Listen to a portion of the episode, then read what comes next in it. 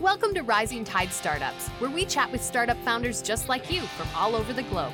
Each episode, we bring you practical and actionable tips to help you escape the cubicle and begin your own startup journey. Make sure you take notes. Take it away, Kevin. This is Kevin Pruitt with Rising Tide Startups, and my special guest today is Donna Griffith. Donna, thanks for joining us on Rising Tide. It's great to be here, Kevin. Thanks so much for having me we've had a had a great pre-chat and uh, had some uh, common travel that we we've had in our background and, and, a really really good chance to, to catch up. But Donna, if you and I met at a networking event, how would you introduce yourself to me? Hi, I'm Donna, and I'm a corporate storyteller and pitch alchemist. I have spent the last two decades making sure that people, organizations, and startups are not boring and achieve their business goals through delivering powerful messages. That is an elevator pitch intro if I have ever heard one. You you had that one prepared beforehand. Might have. I, I either confirm or deny, but I, I will tell you this. Um, it changes all the time based on like kind of instinct, who I'm talking to, what I feel like saying that day, playing around with it, keeping it interesting, which is like the first tip I can um, I can give to your listeners. It's it, always be ready to pitch yourself. And what I just gave is actually not even an elevator pitch. It's what I call a handshake pitch, or in the era of post COVID, the elbow bump mm, pitch or fist bump pitch. Exactly uh, right. I don't know what we're doing now. Uh, what's it, it's funny because it's like being back in person. There's like that awkward moment. You see yep. someone. Do you shake hands? Do you hug? Do you? it's one of those like like meeting your ex or something. But but yeah so that's that's my mini elevator pitch. So nobody wakes up and decides i'm going to be a corporate storyteller. I mean i as i was preparing for this I, there was a couple other interviews that i was i watched that you had done and or listened to and one question that that came to mind that i wanted to ask you was okay can we go back to when you were like 12 years old or 10 years old and can you tell me what play you were in in school that kind of piqued this this interest of, of in in the dramatic arts? Or was there something in your background that kind of you can look back kind of think you know what? That was that really is kind of the my intro to this. Absolutely. Um so there's been a few pivotal points in my life um, I didn't grow up thinking, oh, I want to be a storyteller. And probably if you'd asked me when I was my my daughter's ages, they're, they're nine and six, storytelling would have been somebody coming to school and reading a book to them, maybe wearing a costume. Exactly. I was I was a little I was a little neighborhood meetup with some of the women of the, of our neighborhood, and when I said storyteller, this woman who's she's she's in her like late 70s, she's like, Oh, we used to have a storyteller. She'd come and gather all the kids into a yard and they'd all come listen to stories. I'm like, Yeah, if that happened today, that might be a bit disturbing for I don't know if they'd send their kids over to somebody appearing in their yard. But um I realized it's called storytelling. I, I, really I started calling myself that in 2008 when we had our last really big crisis that that we're kind of in the throes wow. of one now.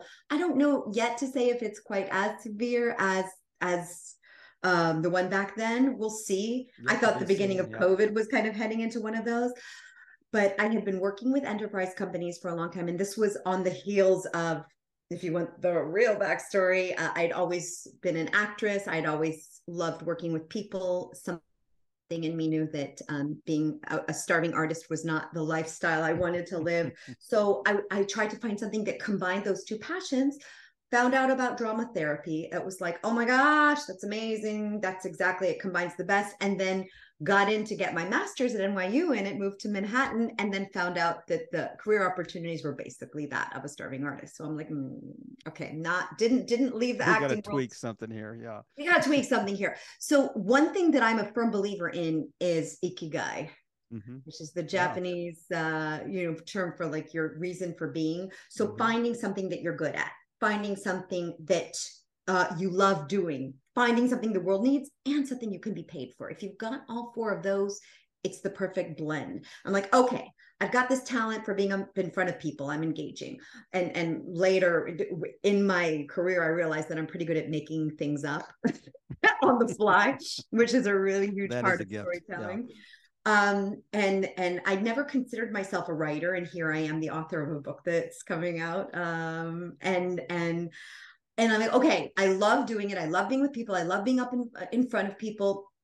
What the world needs now is well even back in 2003 when i was having this conversation is is okay what, what do i do with that i didn't even need know the world's needs as much but somebody mentioned to me a lecturer and at nyu said oh i have this friend that does group trainings and travels around the world and talks to corporations and i'm like bingo that's me. And I I got on it and I looked where I could study, and lo and behold, NYU had a continuing education program for it. And with into those studies, I saw an ad on Craigslist looking for a corporate trainer in presentation and business writing skills. I'm like, well, I, I've not really done this yet, but hey, sent out my my resume. Was hired by an amazing company called Boyer Communications Group and traveled the globe with them, teaching presentation skills and business writing in, in large enterprises. And then came 2008. So to circle back to that wow. moment of yeah. of storytelling. Not that's when people I, find their their career on Craigslist. No, no, that's that's and, a and unique segue. You just kind of flew by you that. Know, it's amazing because first of all, Craigslist I think is a treasure trove. Uh, Craig himself is an amazing person. He's a philanthropist. He he does a lot. He supports women entrepreneurs. I didn't know this until I got involved with a great organization that that has pitch competitions for women founders, and it hasn't changed its look and feel. But there's there's gold to be found there. Mm-hmm. I mean, this this it survived for a long time. yes. Um, but I got lucky I really got lucky. And and then when 2008 hit, it was like this, oh my God, what now? Companies stopped paying for travel, stopped paying for training that wasn't essential. And I kind of found myself at a crossroads. And that's when storytelling came into play. And that's when I was introduced to the wonderful world of startups. My first startup client was a cardiothoracic surgeon who needed uh, help with his public speaking.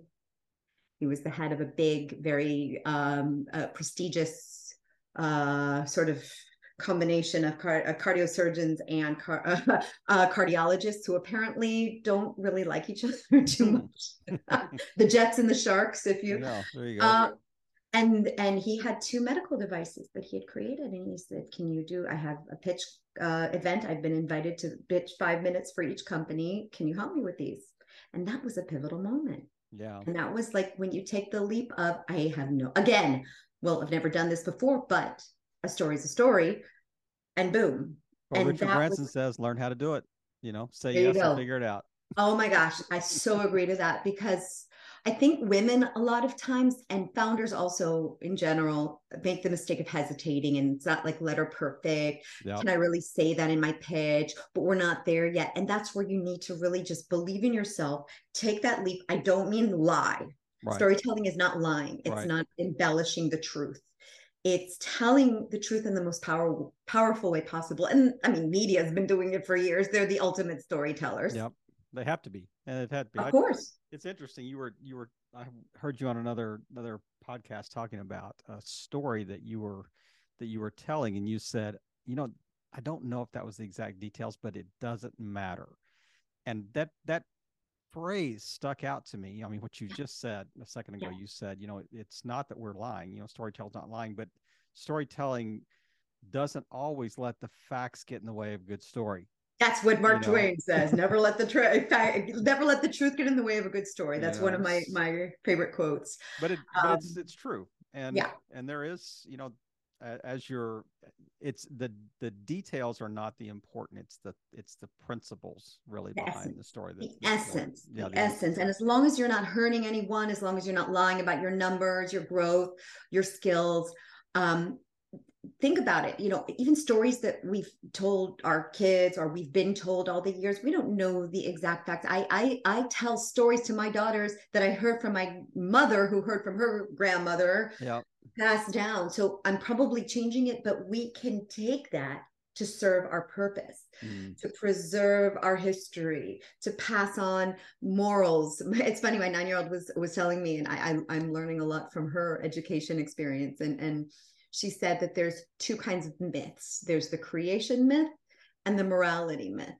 And when I thought about it, that's really what startups, the kind of storytelling that startups do we're either talking about our creation of the product, of the market, of the need, or morality, like why this works, why we need this. And those are the stories that just work today as well. Aesop's fables just told in the business yeah, world. No doubt. I mean, and those are universal truths and and you know that have just broad applicability. Here's a quick word from our sponsor, Pod Brand Media. As a business owner, new sales leads are essential. At Podbrand Media, we create a branded podcast for you to generate those leads by interviewing your best potential clients as subject matter experts. Not only creating great rapport, but also great content to share in your industry. Affordable and effective.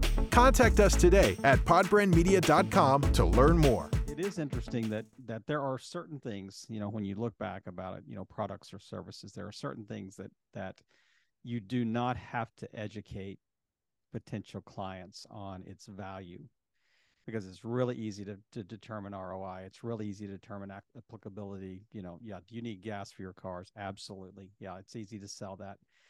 Storytelling is a little more seemingly ethereal, and you gotta, you know, somehow you've got to convince me as the as a business owner that there's a there's a tangible, you know, benefit to this service is that what have you found is and that's my assumption so Yeah. what have you found to be true when you're when you're pitching your service when you're you're meeting with new clients that type of thing tell me how you kind of overcome that hurdle So for me, it's slightly different than it would be for for a startup who's struggling with the same thing. So I can speak to both, but let's talk about like someone who would be your your listener when when trying to pitch your product. The biggest mistake I, that I find that founders or, or service providers make is being so in love with their um, product, their solution, their technology that that's all they want to talk about. And it, reminds me of you know when when my first my first baby was born um and somebody would say like oh show me some pictures and i just would go on and on and on and on and on missing the fact that like i could have shown three and that would have been enough and then you don't lose your audience. So you need to constantly be thinking about the other side. You don't want to bore them. You don't want to disinterest them. And people love talking about themselves. People love hearing about themselves. People love being understood and felt.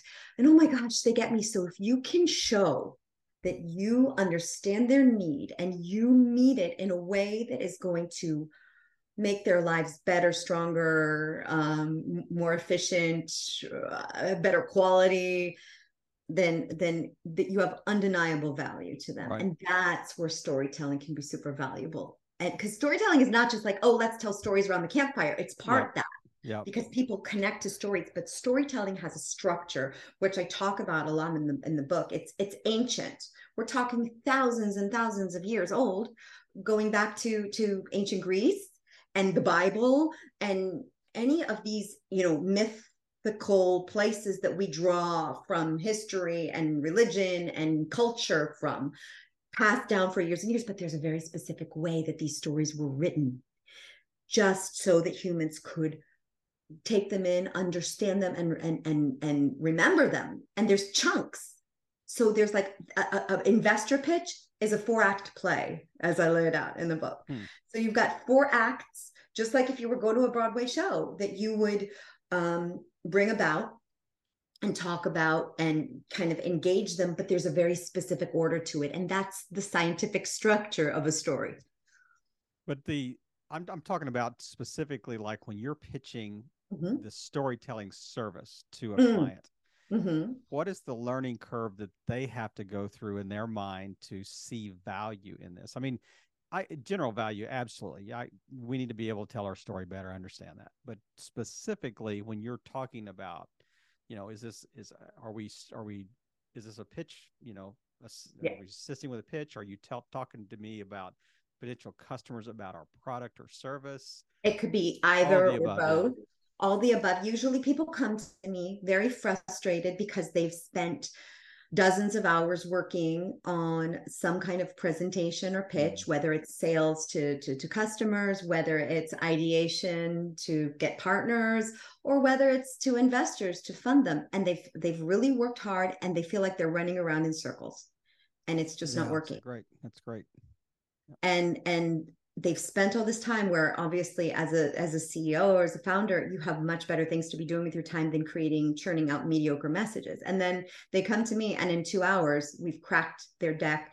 It's completely fleshed out completely scripted. And uh, you've probably seen kevin the the hype around ChatGPT the past few weeks that's just suddenly AI is everywhere. And we have these AI chatbots creating dialogue, creating content, and people are mesmerized. Oh, sorry, I've been doing that for 20 years. I'm the ChatGPT. Right. So people feed me. I'm the OG chat GPT. I'm the OG. I'm the OA.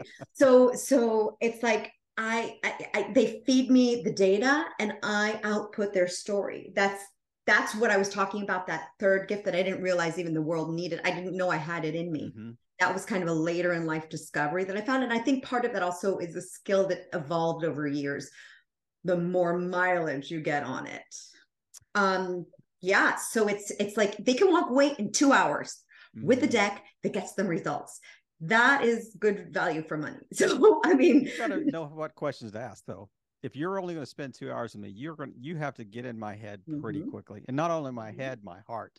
Yes, your head, heart, and gut. Mm-hmm. So I have a simultaneous dialogue between them and whoever their audience is, which usually most of the time is investors. Mm-hmm. I have them answer my my outline, my cheat sheet for you know the deck where they right. kind of go through the steps of of giving me the data that I need to input into the system, and the, it's built out of questions that investors ask the most common questions and I've just chunked those questions together. Now we might come up with more questions and as I get into the session new things will emerge, but they're bringing me the, the raw data. Mm-hmm. I'm cooking it for them into a delicious meal right in front of their eyes and you know then let them taste this need anything more and then they can adjust add some salt add some pepper and we move on so we're co-creating something that's it's theirs it's just fed through my storytelling yep. filter yep. i mean yeah, it's their kitchen. The ingredients they, they yeah. brought to the table, but yeah, you're just like, yeah, yeah. I told them what ingredients I need. They bring me their unique twist on that. Every yeah. company is going to have a different flavor. Every company is going to have a different texture. It's just about bringing to the table and and telling your best story possible. Mm. Have you uh chase a little rabbit here? Have you taken any like self assessment, like used any self assessment tools like Myers Briggs, like um, Enneagram, like any of like DISC, like any of the kind of assessment tools? On myself? Yeah. Have I don't think I've ever done Myers Briggs. There's a great book called The Color Code, which it's like understanding different communication styles. They have mm-hmm. it kind of red, yellow, white, and uh, blue. I'm definitely a red, which is the more, you know, speaker, direct to the point. Um, and and that helps you kind of understand yourself in communicating with other people. So blues are very detail oriented. It's the people you talk to and you just want to shoot yourself because they're going into absolutely every detail. A lot of times it's yeah. developers and and oh and it's just like and but you need to respect that. Whereas the whites are the peacemakers the yellows are the fun loving kind of along for the ride. So that's probably the closest I've come to doing that. Why I'm curious what triggered that question. No, I mean it's interesting because almost every one of them are are in in some form like quadrant based. You know, mm-hmm. you're you're the top left, top right, bottom left, or whatever. So it, it's just interesting because I think people that that kind of tend to gravitate toward you know this skill set or, or have this skill set manifested in their you know in their in their uh, journey, I think uh, tend to fall into similar categories yeah. And they tend to be very intuitive. They tend to think on their feet very quickly. Um, they tend to be curious. You know, they engage people very easily. Um, I mean, there's just a, a, kind of a list of things you could say. This is you've got to have this, but you're also able to dissect and and really process information quickly. Like if you hear, you can you could see somebody somebody could go on a whiteboard and write out their entire business idea and very quickly you could see the gaps you could see the places that that you know you, there's there's hiccups in the road. Yeah. Um, you can analyze very quickly. Yeah i can do that. I, i'm not you know a financial person and i'm not a, a biz dev or business um i, I mean no, these I are all ideas yeah. So but I can look mm-hmm. at an overart of a pitch, of a plan, of, of how things are moving forward and say, tell people where yes, where no. And and sometimes it's speaking intuitively. I, I worked with a, a VC that they're raising their third fund. And, you know, some brilliant minds with huge crazy track records. And I'm sitting there, you know, giving them input uh, into how they're going to present their deck. And sometimes i look at myself and i'm like who the heck are you to tell these people that are managing hundreds of millions of dollars? And yet they're brilliant people and they're so into the story that sometimes they don't even realize for sure. how connecting the dots in another way can be so much more brilliant in telling yep. the world the story I mean, sometimes experts are the worst people in the world to explain the process. Because mm, you know, so or, obvious or the problem. Them. Because they they have so much they don't even know what to dice, you know, what to what to leave out, you know. Yeah. And, and yes. Right. Yes, you're absolutely right. That's dare you in details. I uh I want to chase one other rabbit here because I this is I think this is so germane to who the audience is, and I think this comes up so often, is pricing. Now I'm not asking you to tell us the price of your service. I'm I'm asking you what was the process hmm. to determine because this is such a a unique you know proposition it's not a it's not a widget so you're not saying okay the widget cost me 50 cents i'm going to add 35% margin i have this much in you know just fixed costs so it had i have to sell it for a dollar you know so wow. how did you price yourself and, so that's and an did you do it well early so that's an excellent question. And I think for years I was underpricing myself. And my husband kept, he's like, he's, he's, you know, one of my uh, business uh, drivers. And he's like, you're not charging enough. I'm like, yeah, but you know, uh, startups. And, and, and then we, it always is best to work with someone who's objective from the mm-hmm. outside. Mm-hmm. Yep. And it's very simple. You look at your funnel. I had somebody that came in and looked at the funnel and he's like, you're closing way too many deals. Hmm. He said, I want you to try an exercise. I want you to double your hourly rate. He's like, and that's going to be scary. And you're going to choke on that a few times. And I want you to double it and then see what happens. And it was astounding to see that my conversion did not fall. And At then all, or just I told slightly? you so. I told you so. Wow. Maybe, maybe ever so slightly. Yep. He's like, I told you so. You should have been doing this years ago. And what's crazy is since then, which was probably about six, seven years ago, I've continuously raised my rates annually.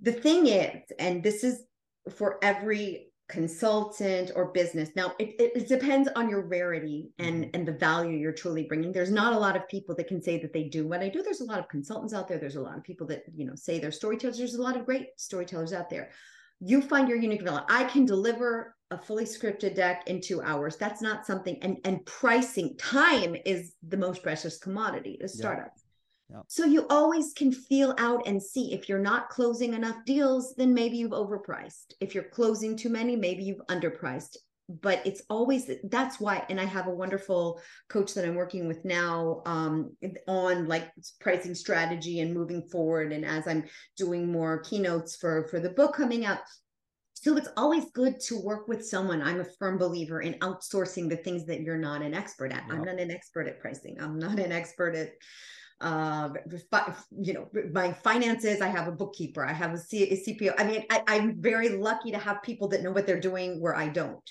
Mm. It's the same thing. I tell people, you know, why struggle with telling a story when it's not your core skill? Yeah. Come to me, I'll do your taxes, your word taxes. Right. In, word, I love that analogy. I'll do your word taxes. Your word taxes. Yeah, yeah, Now everybody can understand that. yes. Yes. I mean, I hate the minute tax season rolls around. I, I go into, you know, conniptions of misery. And I, I, since I have people that I trust, it's a lot less painful to look at, you know, April. That is that is amazing. Tell tell me uh who is the maybe the most you don't have to name by name, but the the most unique client you've ever worked with? Oh gosh, that's a tough one because I've had so many incredible stories. I mean, where do we go with unique? Uh, I, I think my favorite types of clients to work with are those in life sciences and biomed, things that are mm-hmm. truly going to impact the human um, the the human uh, nat- the human existence wow. our bodies our lives um so anyone so I, I work with an amazing company that uh, have created a medicine that, uh, a pill that will slow and possibly halt symptoms of als Wow. And the inspiration behind it and the story of the person who was an Iron Man and then was diagnosed with ALS. Mm-hmm. And he then became someone who was looking for every possible technology that could stop and, and create and they were inspired by him to create this so to me those things with the stories that come with it or another client i worked with whose father was diagnosed with diabetes in his 50s and he went from being this thriving amazing athletic person to someone who couldn't get through the day without a nap yeah. And he went to all ends of the earth basically to find a solution. And then he scaled it and created something that that helps people control their insulin level. So, I mean, these are the things that inspire me. These are the things that I live for. I'm addicted to stories. And and I stories that have a benefit.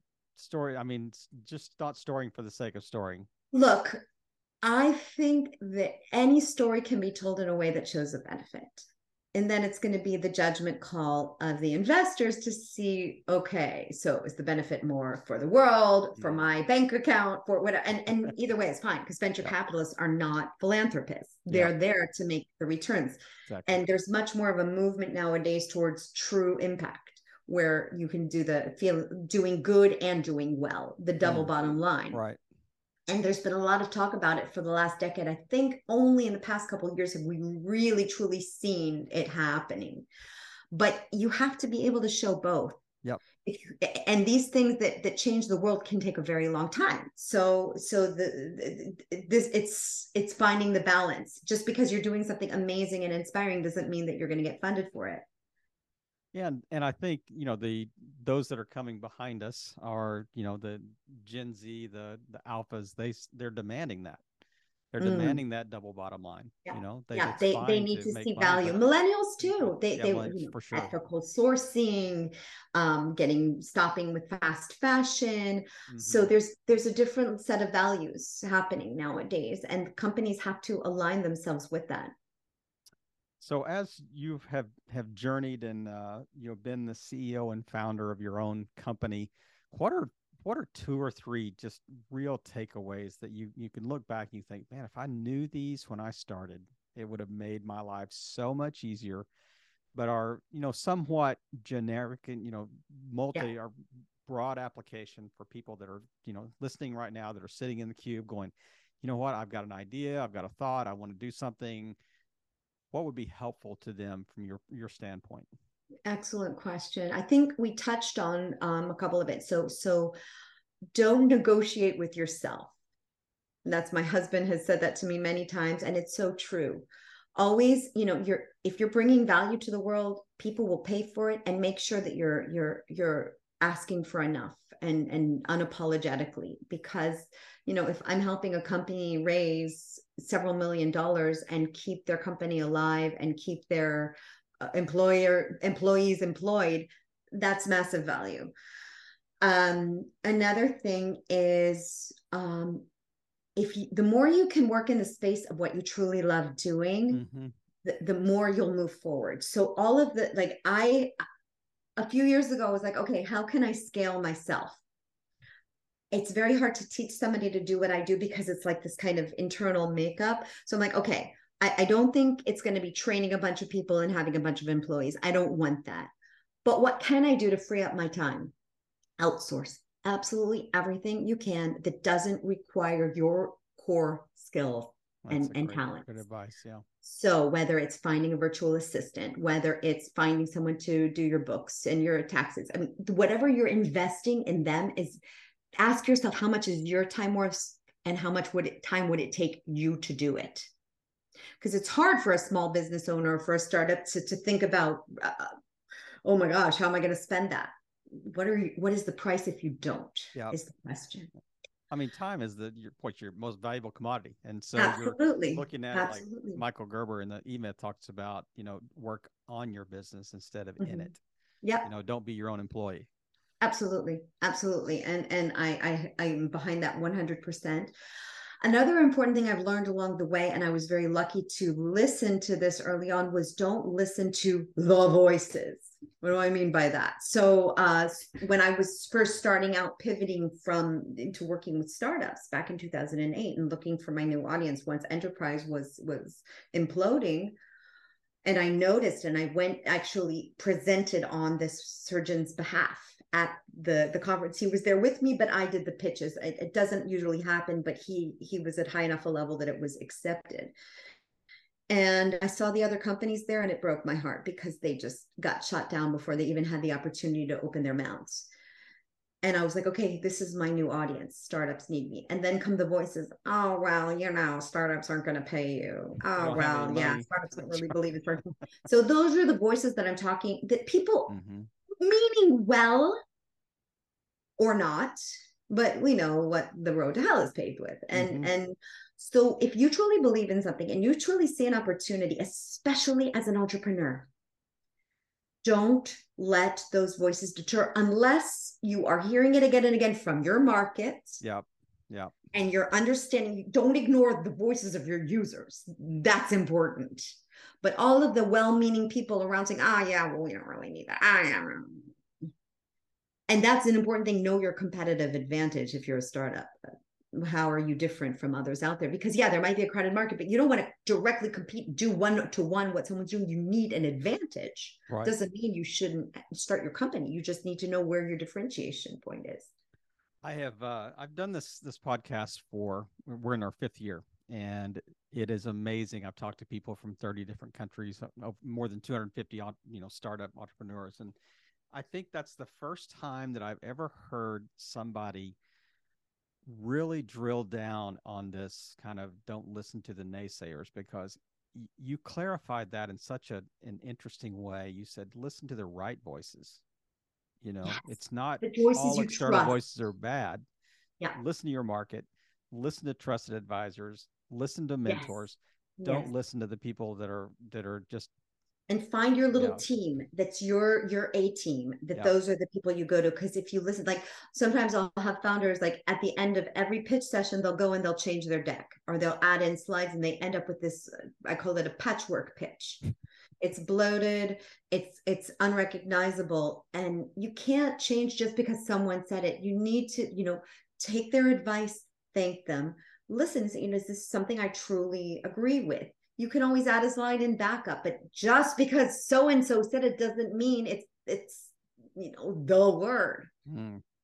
what a way to wrap us up today donna. Thank you so much for for taking time that the, right here at the end of the week uh, what a way to close out a good week and um, I want you to tell people where they can find you online. Please talk about and just just really briefly about a you've got a new book coming out. Yeah. I want to make sure we're we're promoting that as well. Absolutely. And just close us out today. Absolutely. So first of all, my website is Donna Griffit with a T, two F's and one T dot com. I'm sure you'll have that in the show notes. The um, show notes yeah. And you can find out more about myself, my services. Please do mention the Rising Tide uh, podcast, and there will be a special discount for you. Say you came through Kevin. Right. Um, and in terms of the book.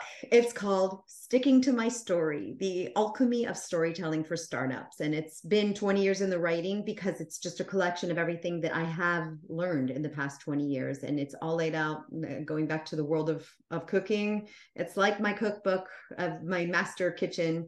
And uh, it's really exciting to be able to release these recipes to the world and know that I can make an impact reaching founders all over. Um, and it's just chock full of helpful tips and fully laid out plan of creating your deck on your own with stories of clients I've worked with, what's worked, what hasn't, tips for getting meetings, tips for being ready to meet investors for your presentation style. So, yeah, it's coming out late February. And you can also sign up for updates on that. Can it, can they pre-order it on Amazon now? It'll be available for pre-order. Um, the book itself on February 23rd. Okay. Uh, you can get the Kindle uh, pre-ordered beforehand, All and it right. will be on Amazon. Yes. So launching in February. Yes. All yes. right. Well, Donna, thank you again for for just taking the time. Thank you for Kevin. sharing stories in our in a, our thirty minute slot we had we had scheduled here. What a way to to end the week! And just thank you for playing your part in helping all boats rise in a rising tide. Mm-hmm. Donna, My have a great pleasure. weekend. You too. Thank you. We hope you heard some great takeaways. Make sure you follow up with our guests today and show them the support they deserve. As always, thank you for listening and playing your part in helping all boats rise in a rising tide.